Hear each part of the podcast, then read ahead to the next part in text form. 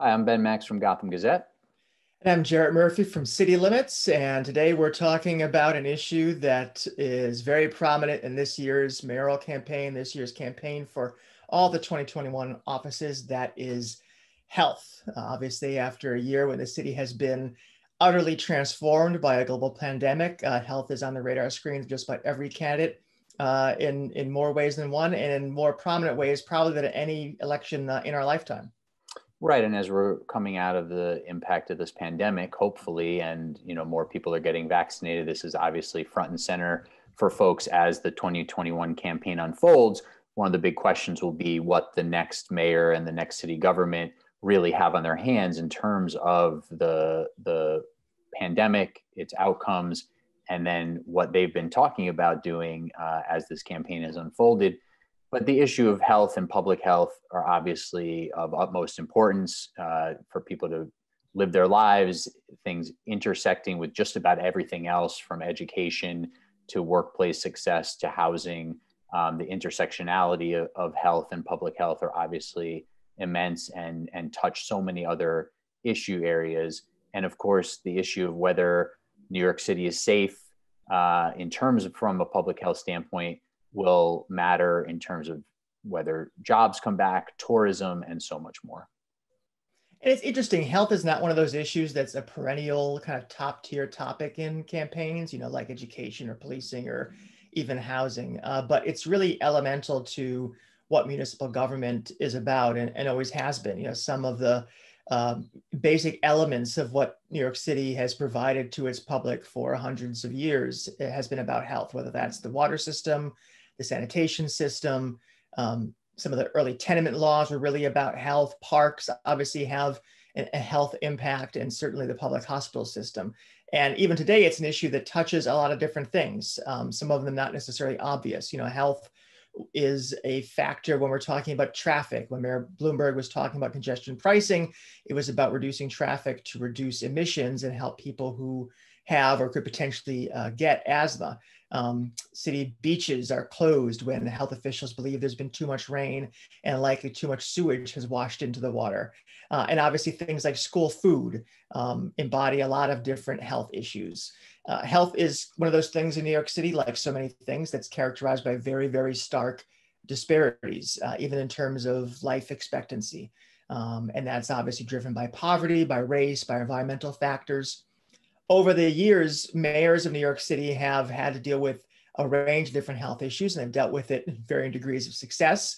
Uh, AIDS, the AIDS crisis was a major test for Ed Koch, one that many people thought he uh, fell down on. Uh, Mayor Giuliani had to deal with uh, sort of one of the more interesting infectious diseases with West Nile. People remember having to shut their windows when the trucks that were spraying the city went by, and obviously the spray they used was ultimately proven to be not a particularly good idea. Um, health was a hallmark of the Bloomberg administration. the smoking ban, uh, the ban on trans fats, attempts to ban big sodas, um, calorie counts, restaurant ratings, all obviously with a health impact. Mayor de Blasio came in talking about addressing some of those health disparities um, and did some work on that. But I think it's safe to say that his mayoralty will more be remembered for some of the health threats that came to the city during his time, beginning with Ebola, then a couple of Legionnaires outbreaks, the Zika virus, Zika virus, which was scary at the time, and of course, COVID 19 is one that will define his mayoralty forever and is very much defining the race to replace him. And I'll also put in there, you know, the lead paint crisis that unfolded that we know dates back to at least the Bloomberg years, but became a major focal point of the de Blasio years when it came to lead paint, especially in, in NYCHA complexes, was, was another big public health issue uh, of the de Blasio years. But as you said, you know, COVID has overtaken everything and is, of course, such a big piece of the election that's unfolding in this 2021 year, where um, you know we're a year into the pandemic now and beyond. The vaccination efforts are unfolding, and there's a lot of talk uh, in this race about both how vaccination could have done better, which you know, again, the next mayor probably won't have to deal with, although the, we don't know if there'll be booster shots needed, what will happen with some of the variants. So this is a very live and fluid conversation, but it also gets at sort of the healthcare infrastructure that the city has. It gets at uh, health disparities, as you got at. It gets at you know issues around the lack of trust in some communities for health guidance because of, of past injustices. I mean, there's so much at play here that's now coming into the conversation in this mayoral race and in other races for city offices, especially uh, many city council races as well. And so, you know, one of the most important parts of this discussion is learning the lessons uh, from what happened during COVID 19, but also not necessarily having the same conversation as if the same exact disease will come the next time and the city needs to be ready for COVID 19 again. That's right. And I think, you know, COVID 19 really just reflects the deeper truths about health as an issue. And it's obviously something that intersects with a lot of other policies that candidates are talking about or should be talking about, whether that's nutrition or open space. Housing as a health issue is something that's gotten more and more attention, you know, lead paint being one example of how people's housing can affect their health, health mold being another. Um, obviously, we're not just talking about physical health. We can't do that. Mental health is a health issue, just as physical health is. And it's one that Mayor de Blasio and his first lady focused on through the Thrive NYC program. That was a pretty controversial effort, very expensive, criticized from the outset for having kind of too broad a focus at, at various kinds of mental illness. It's recently been uh, streamlined to focus more on people who are dealing with more severe forms of that illness, but that's an issue people will be talking about. And then, of course, the kind of the economics and infrastructure issues. You know, on the demand side, getting people covered. The mayor has this New York City Care program to try to help the uninsured, including the undocumented, uh, get primary care through the public hospital system. That has signed up, I think, about 35, 40,000 people out of a targeted 300,000 or so. So that has a ways to go. And then the hospital system, the public hospital system, de Blasio put a lot of money into shoring that up a few years ago. And it did succeed at stabilizing it.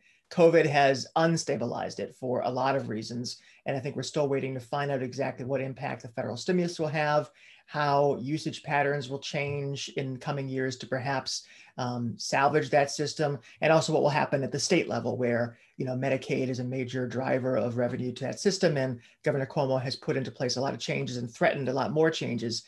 And that also affects private hospitals. One of the things that came up a lot in the early days of COVID when we were worried about hospital capacity is that New York City has a lot fewer hospital beds than it did 20 years ago, some 20,000 fewer beds 16 or so hospitals closed in and around the city. That reflects a whole mix of very complex changes, um, some uh, good and some bad in the healthcare system, but it's certainly part of the picture of, you know, what kind of hospital capacity do we need? And without hospitals, how do you make sure that you not just have people with insurance so they can get healthcare, but have the providers available and reasonably accessible and convenient so people can actually get it?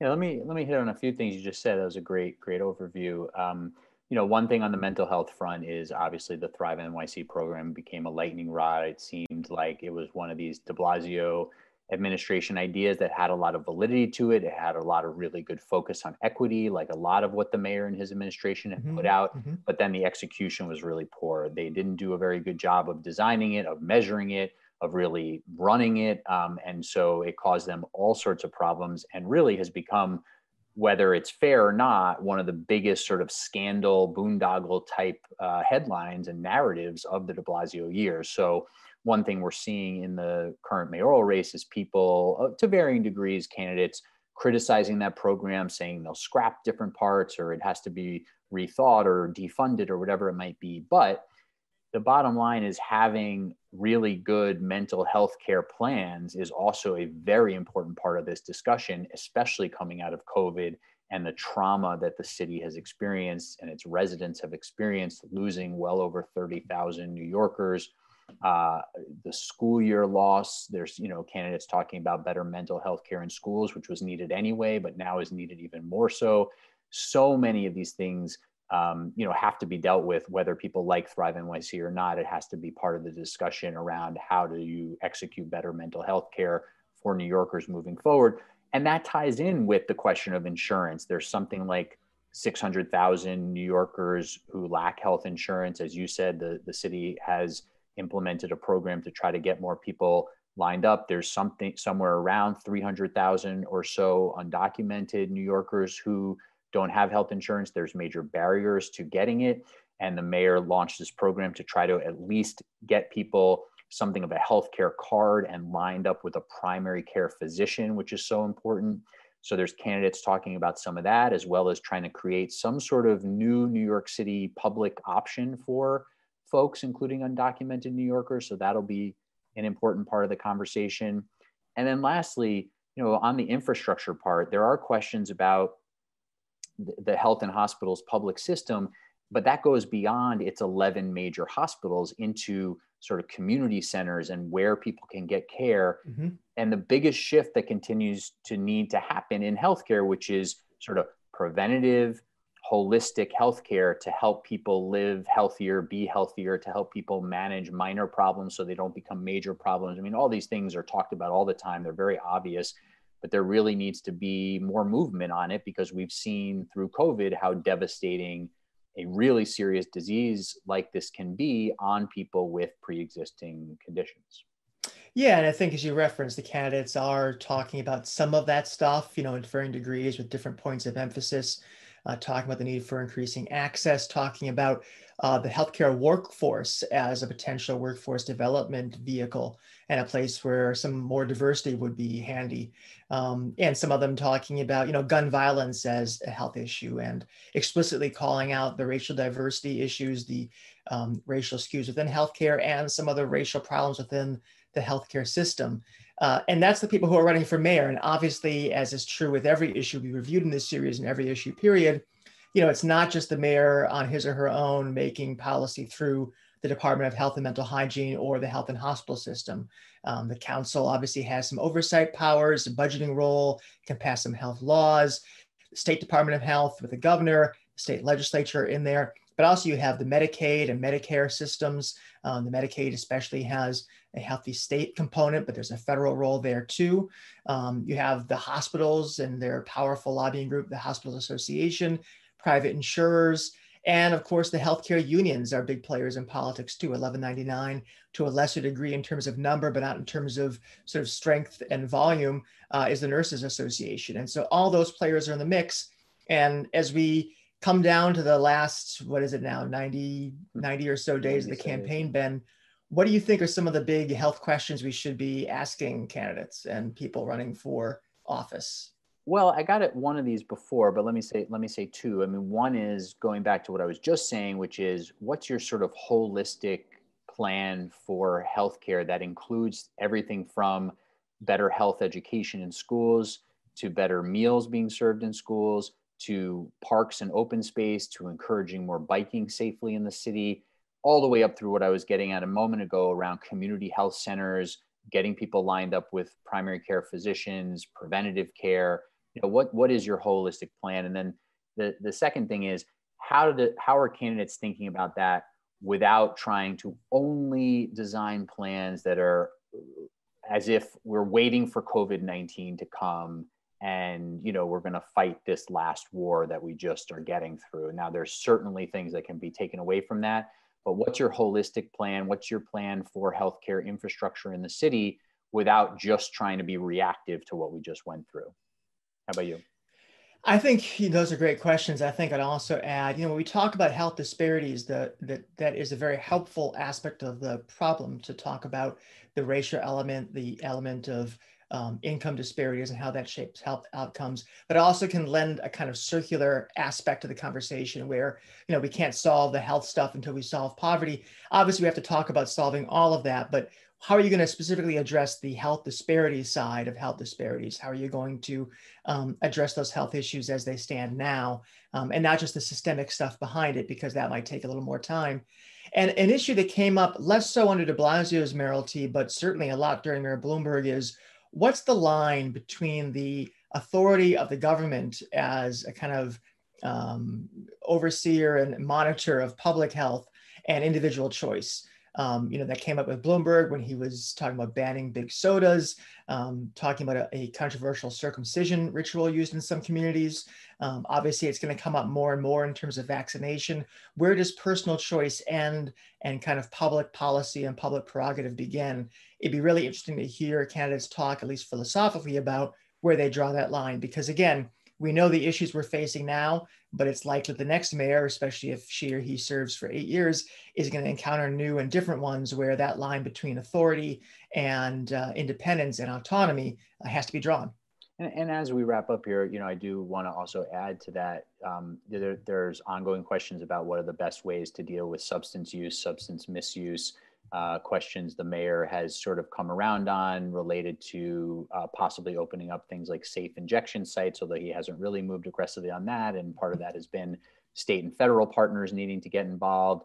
Um, you know, so so those are immense issues. And also, we'd be remiss in this conversation. We mentioned housing, but also in terms of public health, you know, people having stable housing, what the homeless shelter uh, system looks like, how people who are living on the streets and the subways are treated. You know, this is all part of, of public health and people's individual uh, health. And I'm sure there's other things that we haven't mentioned, but just a couple of things that occurred to me as we're, you know, wrapping up the conversation that the next mayor, the next city council, and others will really need to be uh, thinking about.